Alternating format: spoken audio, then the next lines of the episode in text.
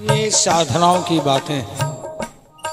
ई साधना, शायद हर किसी ने इस साधना का नाम ना सुना हो। इसके अंदर सांस पर ही नज़र रखी जाती है, आंख बंद करके। कोई लंबी सांस या प्राणायाम की ज़रूरत नहीं।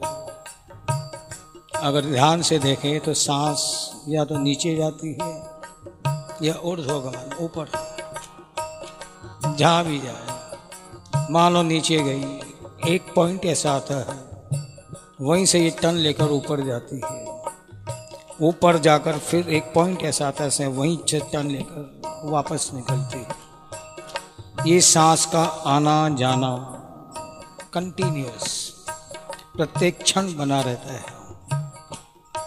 इसी को रसिकों ने युगल विहार की भी संज्ञा दे दी कि इस स्थान से एक स्थान पर जाकर सांस जब ऊपर जाती है, फिर वहाँ से टकरा के नीचे। श्री राधा और कृष्ण का नित्य विहार जो है, सांसों के माध्यम से ये अपने ही अंदर चल रहा है। ये भी एक साधनाओं की पक्ष की बात है। जो जिस साधना के रूप से दर्शन करना चाहे, हर एक स्थिति में वही है, उसके अलावा कोई और है ही। इसको यो भी कह ले, प्राणों का प्राणवायु से मिलन।